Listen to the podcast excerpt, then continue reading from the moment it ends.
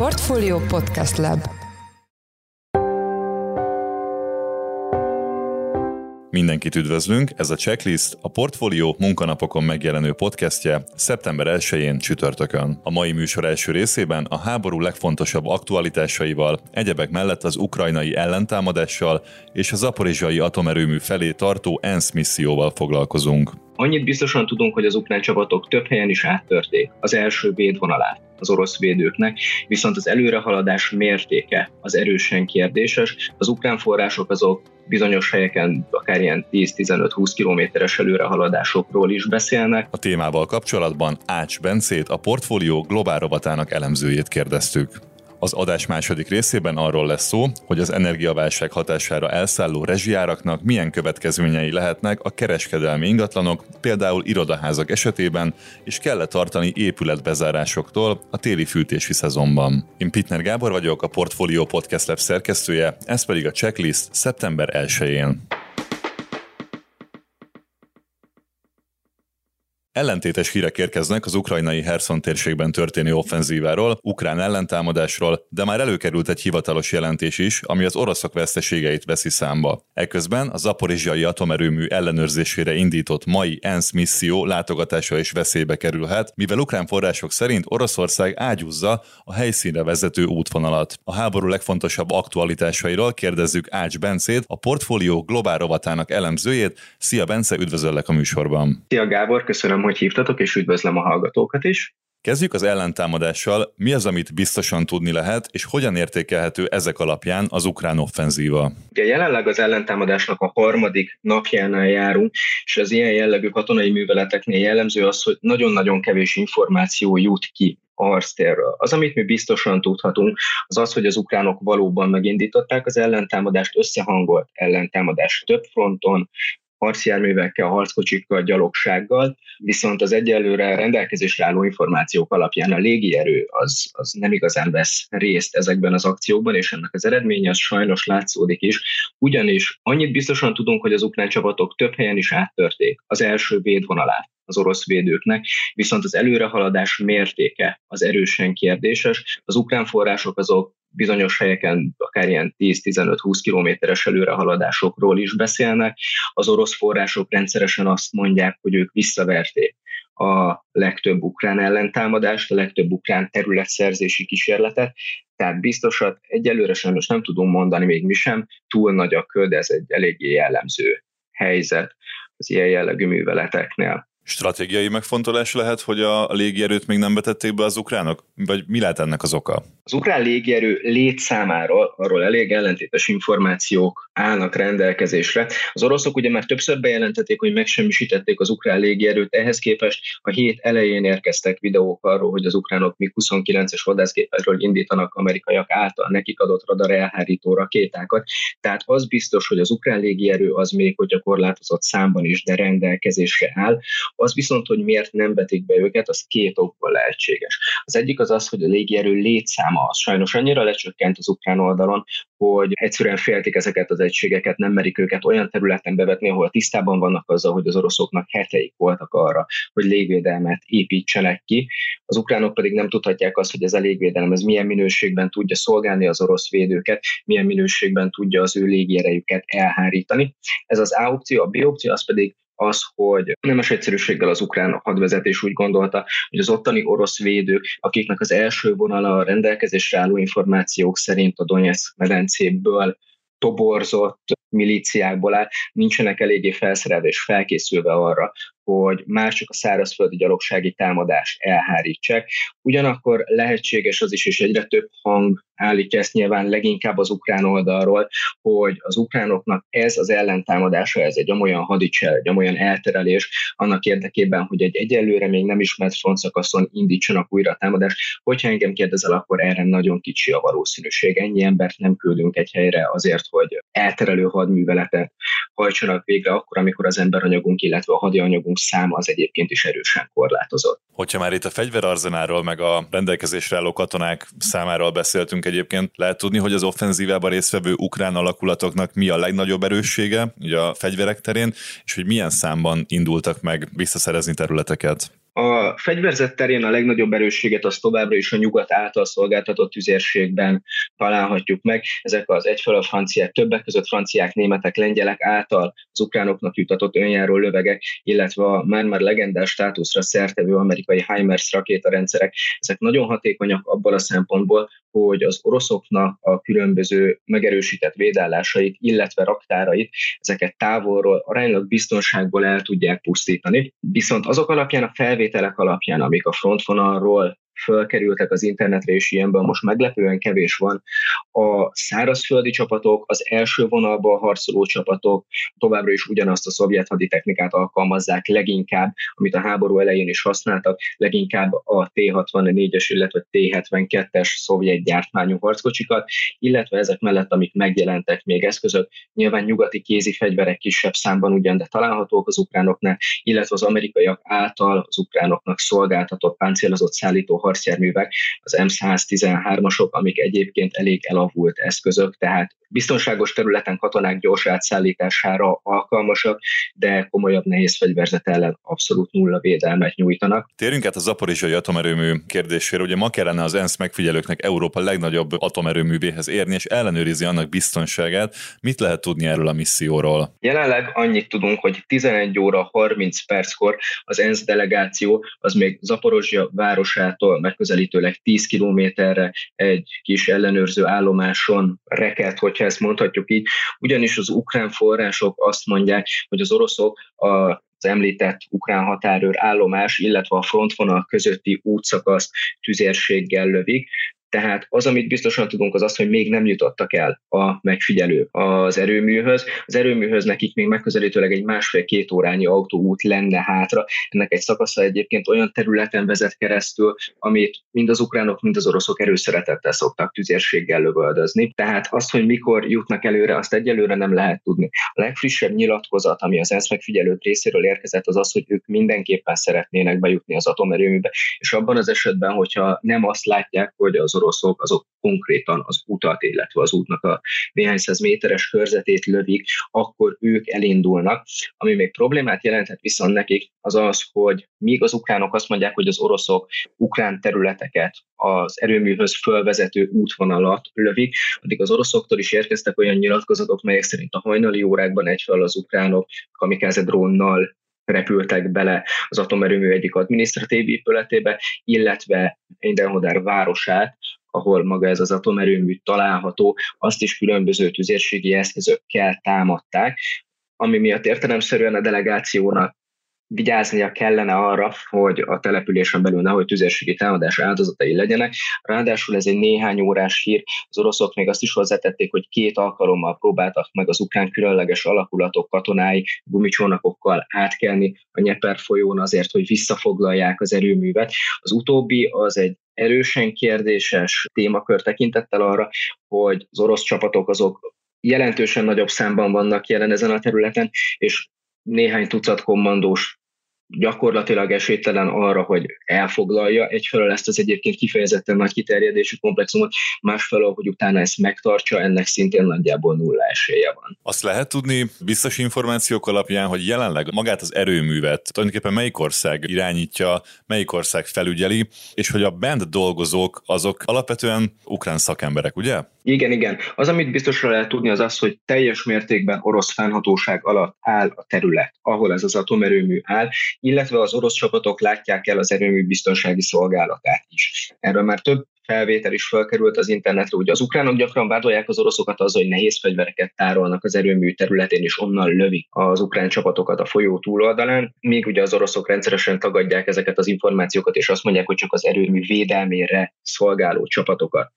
tartják a helyszínen. Azok a felvételek, amik az internetre felkerültek, azok azt mutatják, hogy ha tüzérségi eszközöket, nem is tüzérségi eszközökről nem került fel felvétel, de páncélozott szállító harcjárműveket, teherautókat, illetve a harckocsikat, azokat az erőmű területén belül igenis tároltak az oroszok, ez mind műhold felvételek, mind kézikamerás felvételek megerősítették. A kézikamerás felvételek pedig éppen a bent dolgozó ukrán munkásoktól érkeznek. A felvételek minőségén egyébként látszódik az, hogy az ukrán munkások nyilván nem szeretnék azt, hogy az orosz biztonsági őrök azok rájöjjenek arra, hogy ők ilyen felvételeket töltenek fel az internetre, tehát ezek a kézikamerás felvételek rendszerint elég rossz minőségűek, rossz a fókusz, és nehéz kivenni azt, hogy mit látunk, de vannak olyan pontok, amikor biztosan megállapítható, hogy egyébként orosz hadianyagot tárolnak bent az erőmű területén belül. Még egy kérdés az ENSZ misszióhoz. Ez a gyakorlatban hogy néznek ők? Megérkeznek az atomerőműhöz, gondolom egy jelentést írnak arról, hogy mit tapasztalnak, felmérik, hogy tényleges biztonságban van-e az atomerőmű. Ők utána visszatérnek majd idővel még erre a helyszínre. Hogy szokott ez kinézni, már amennyire lehet így gyakorlatról beszélni? Jelenlegi információk alapján ez úgy fog kinézni, hogy néhány napot, egy hetet az erőmű környékén töltenek. Nyilván átvizsgálják az erőmű összes fontosabb rendszerét, az erőmű környékét, megnézik azt, hogy milyen állapotban van maga az épület, a felszerelés, amiben található. Viszont hozzátették azt is az ellenőrök, hogy ők egyáltalán nem tartják kizártnak, sőt, nagyon szeretnék azt, hogyha egy állandó ENSZ ellenőrző bizottság maradhatna az atomerőmű területén, azért, hogy egyfelől tudják felügyelni azt, hogy mi történik az erőműben, másfelől ezt nyilván nem nyilatkozták le, de egyfajta biztosítékot is nyújtanak arra, hogy egy ENSZ felügyelő missziót közösségi támogatással lőni az nemzetközi politikai porondon egy elég buta manőver lenne, tehát lényegében ők biztosítanák saját testi épségükkel is ezt az erőművet, hogyha erre engedélyt kapnak az orosz, illetve az ukrán féltől. Hogyha a háború politikai és gazdasági aspektusait nézzük, ugye több mint fél éve tartanak már a harcok ezeken a területeken is. Láthatóak már olyan jelek, amik szerint a szankciós politika tényleges komoly veszteségeket okozhat az agresszor Oroszország számára? Akkor, amikor maga a háború elkezdődött és az első szankciós csomagok, azok megütötték az orosz gazdaságot, akkor egyfajta pánik hangulat természetesen észlelhető volt, és ez látszódott a számokon is, romlott a rubel, gyorsabb volt a gazdaság növekedésének a csökkenése, mint ami egyébként jellemző volt Oroszországra. Jelenleg azt láthatjuk, hogy ezek a szankciók, ezek, hogyha nagyon szeretnénk sarkítva fogalmazni, nem érik el a hatásukat, tekintettel arra, hogy ugye az orosz gazdaság az most egyébként kifejezetten jó számokat produkál. Korábban voltak olyan hangok, akik azt mondták, hogy akár a Szovjetunió széteséséhez mérten is komoly gazdasági problémák merülhetnek fel Oroszországban. Ezek nem jelentek meg. Viszont ezek a rövid távú hatások. Hosszú távon egy sokkal érdekesebb kérdéskör az, hogy Oroszország esetében mindig a fosszilis tüzelőanyagokat szokták emlegetni. Oroszország a világ harmadik legnagyobb olajexportőre, tehát ez az ő gazdaságuknak egy kiemelten fontos szegmense. Viszont abban az esetben, hogyha a nemzetközi piac, és most jelen esetben a nyugati piacra gondolunk, azt látja, hogy az orosz állam ezeket a fosszilis tüzelőanyagokat megbízhatatlanul szállítja, illetve a szankciós politikához kapcsolódva akár el is vághatja őket, akkor hosszú távon abszolút elképzelhető az, hogy a nyugati piac megpróbál alternatív erőforrásokat keresni, ez pedig az oroszok számára, ha nem is egy abszolút katasztrófával ér föl, de jelentős gazdasági kieséseket tud okozni. Amiről viszont sokkal ritkábban esik szó, az a technológia export hiánya, illetve technológia import Oroszországba. Ennek a hiánya, ugyanis fontos hozzátenni, hogy bár Oroszország tényleg a világ harmadik legnagyobb olajkitermelője, de az a technológia, amit alkalmaz az olajfúró létesítményekben, azok szinte kivétel nélkül nyugatiak. Tehát, hogyha fönnmarad a szankciós politika a technológia import tilalmára, akkor nagyon könnyen előfordulhat az, hogyha egy olajfúró toronyban elromlik valamilyen bonyolultabb alkatrész, azt az oroszok egyszerűen nem tudják pótolni. És közvetlenül a háború kimenetelére, működésére is nagy hatással van ez a technológia export, ugyanis az oroszok modernebb fegyvereiben használt mikrochippek, illetve bonyolultabb elektronikai berendezések, azok döntő többségében szintén vagy a távol-keletről, elsősorban Tajvánról és Koreából érkeznek, vagy a nyugatról, és már kerültek fel olyan hírek az internetre, ami lehetett tudni azt, hogy vannak olyan orosz rakéták, illetve radarrendszerek, amiben francia gyártású polgári eszközökből kiszerelt mikrochippeket raktak bele. És ez az, ami közvetlenül a háborús erőfeszítésekre nagyon negatív hatással lehet, ugyanis elektronika nélkül a modern technológia, például egy K-52-es támadóhelikopter, az nem működik. A következő napokban, hetekben lehet-e fordulópont a háborúban? Milyen jelentős eseményekre érdemes majd figyelni? Minden, amivel most számolni tudunk, az az, hogy hogyan halad az ukránoknak az ellentámadása a front déli szakaszán.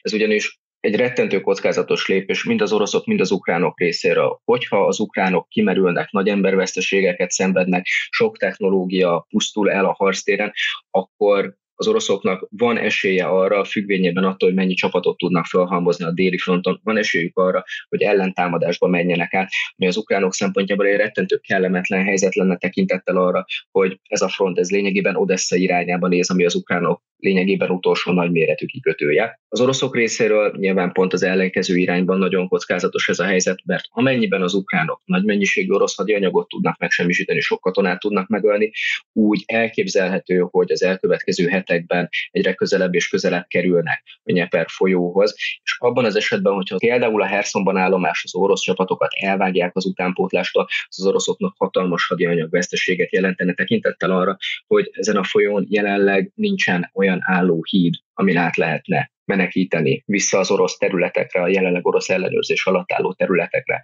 az orosz hadianyagot. Tehát ez hadianyag szempontjából egy brutális veszteséget jelenthet az oroszoknak. Ezen kívül bármilyen komolyabb változás szerintem egyelőre nem látható. Az északi területen a front az ide-oda mozog, de nagyon-nagyon kicsi területeket, egy-két falut, és fontos tudni, hogy Ukrajnában egy ilyen falu az áll egy utcából és egy tucat házból. Tehát egy-két ilyen falut elvesztenek az ukránok, visszaszereznek az ukránok, de északon a front be van fagyva, most minden szem délre szegeződik. Köszönjük szépen! Az elmúlt percekben Ács Bence, a Portfolio Globál rovatának elemzője volt a vendégünk. Köszönjük, hogy itt voltál velünk a műsorban. Köszönöm, hogy itt lehettem, és sziasztok!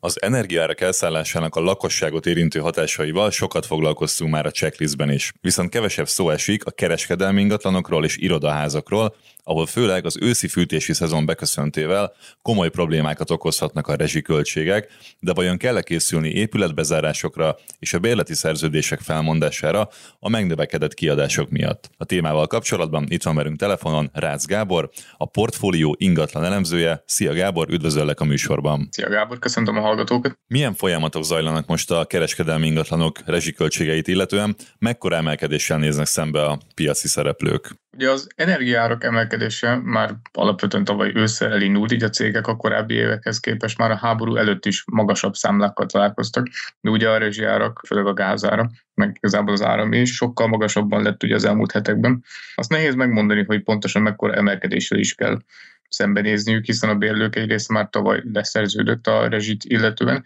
így sokan csak jövőre fognak találkozni a magas számlákkal. Akik viszont mégis idén ősszel, vagy most ősszel már szembe kell ezzel nézniük, azok akár 10-szeres áremelkedésre is számíthatnak, hiszen az energiaárak ez egy évvel ezelőttihez képest már a 10-szeresükön vannak. Egy ekkora mértékű, ilyen szintű emelkedést hogy lehet kezelni ebben a helyzetben? A költségek rövid távú enyhítésére csak a fogyasztás azonnali csökkentésével van lehetőség, de ugye nyilván ennek megvannak az észszerű korlátai. Kicsit hosszabb távon egyértelmű, hogy a fenntartható, magasabb energiahatékonyságot célzó fejlesztések jelenthetnek megoldást.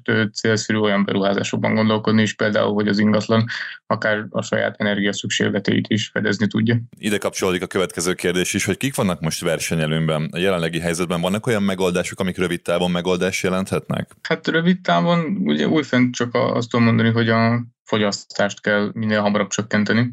A különböző fejlesztések, fenntartható fejlesztések, azok hosszabb távon tudnak csak megoldást jelenteni. És mik a hosszú távú megoldások, vagy lehetséges megoldások? Ugye a fenntartható zöld beruházások lehetnek megoldások, ugye például a legmodernebb fejlesztésekben már elektromos autótöltők, víztakarékos kézmosók és mosdók vannak, valamint ugye a napelemek is helyet kapnak. Ugye fontos, hogy az ingatlan tudja, ideális esetben tudja a saját energia igényeit fedezni. A kereskedelmi ingatlanok piacán mi jellemző a bérleti szerződésekre? Van kitétel a rezsiköltségeket illetően? Igen, ugye ez kapcsolódik a versenyelőnyökhöz is, hogy a bérleti szerződések esetében sok esetben a rezsire már 1-2 évvel előre leszerződnek a bérlők, így sokan eleve csak 23-ban fognak találkozni a magasabb költségekkel. Igazából a fentiekhez képest rövid távon ez jelenti a legnagyobb versenyelőt. Azonban van olyan is, hogy a hosszú távú szerződéseket kereskedő felmondja, mert annyira akkora már a különbözet a szerződéses ár és a piaci ár között. Ez rövid távon viszont nagy sokkot tud jelenteni sokaknak, akiknek már akár van hosszú távú szerződés is. Ja, a Covid miatt sok cég tért át részben vagy teljesen a home office-ra. Most az energiaköltségek miatt folytatódhat majd ez a trend? Ugye ez lett a rezsi emelkedés egyik legfontosabb következménye az irodapiacon például, ugyanis könnyen lehet, hogy a dolgozók az otthoni spórolás érdekében nagyobb arányban fognak visszatérni az irodába. Ugye erre az irodáknak is fel kell készülnie, a cégeknek is fel kell erre készülnie, és ez Összességében azt is jelenteti, hogy ez így felszínen tudja tartani az irodapiacot, mint olyat. A tranzakciók visszaesésére valamelyes lehet számítani, de az, hogy a dolgozók visszatérnek az irodába, ez fontos következménye lehet a helyzetnek. Ami abból fakadhat, hogy az ő saját lakossági kiadásaik szintén megemelkedtek, így amíg eddig szívesen választották az otthoni munkát, most inkább szívesebben térnek vissza az irodába? Igen, pontosan, de ez nem azt jelenti, hogy a hibrid munka teljesen el fog veszni valószínűleg. A hibrid munka továbbra is velünk marad, de mondjuk nem 2 napot vagy 3-at töltenek be, hanem akár 3-at vagy 4-et is akár. És hogyha nagy számban térnek vissza a dolgozók az irodaházakba az előbb említett okok miatt, akkor ahogy a felvezetőben is beszéltünk már róla, fennállhat a veszély annak, hogy irodaházbezárásokkal, ingatlanbezárásokra kerül majd sor? Komplett épületbezárásokról egyenlőre még korai lenne beszélni, de bizonyos cégeknél mérlegelés tárgyát képezhető, hogy az irodai energiafogyasztásukat akár 0-ra csökkentve átmenetileg home office-ba küldjék a dolgozójukat. Ugye ez ellentétes hatás az előbbivel szemben, szóval érdekes kérdés, hogy ez vajon a kettő hogyan fog egymással szemben nézni, és hogyan fogják egymást alakítani. Ugye hamarosan jön a Portfolio Sustainable World 2022 konferenciája, ahol az ingatlanpiac zöld átalakulása és a fenntartható épület energetika majd kiemelt téma lesz. Pontosan mikor kerül sor az eseményre, és milyen egyéb fókusza lesz még a rendezvénynek? A konferencia az jövő hét kedden, szeptember 6-án lesz esedékes, és igazából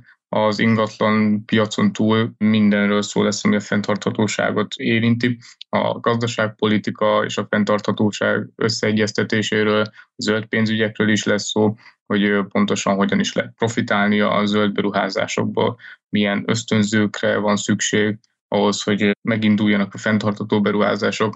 Fontos szerepet kap külön az ESG is, mint mindig, EU taxonómia. Szóval minden, ami a fenntarthatóság kérdése, az itt megválaszolásra kerül. Köszönjük szépen! Az elmúlt percekben Rácz Gábor, a Portfolio ingatlan elemzője volt a Checklist vendége. Köszönjük, hogy itt voltál velünk a műsorban. Én köszönöm a lehetőséget.